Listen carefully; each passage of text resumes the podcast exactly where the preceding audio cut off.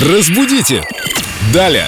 Виктория Полякова, культуролог, знаток русского языка уже с нами. Вика, привет, рада тебя видеть. Вика, привет. Привет, ребятки. Вернемся на месяц назад. Вопрос от Эльвиры. Видимо, в период акции, когда мы разыгрывали новогодние елки, Эльвира услышала, как мы с Семеном общались на тему «Еле-еле душа в теле». И вопрос у нее по поводу слова «ели». Имеет ли оно какое-нибудь отношение к новогодней ели, как предположила Лена Денисова, то есть я? Ели-ели в новогоднюю ночь.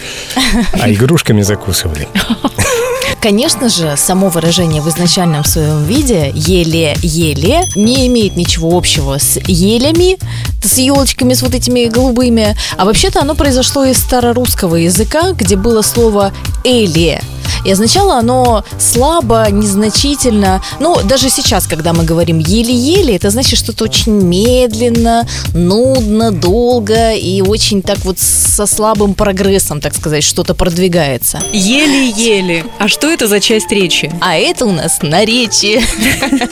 А не глаголы, Семен. Семен, по-моему, про еду думал, когда говорил еле-еле. Я все время думаю про еду. Но если мы говорим еле-еле, то тогда без дефиса там посередине. Спасибо, Вика. Я, например, никогда раньше не слышал этого древнерусского слова «эли», о котором ты нам рассказала сегодня. Ты несешь свет знаний. С удовольствием. Разбудите! Далее!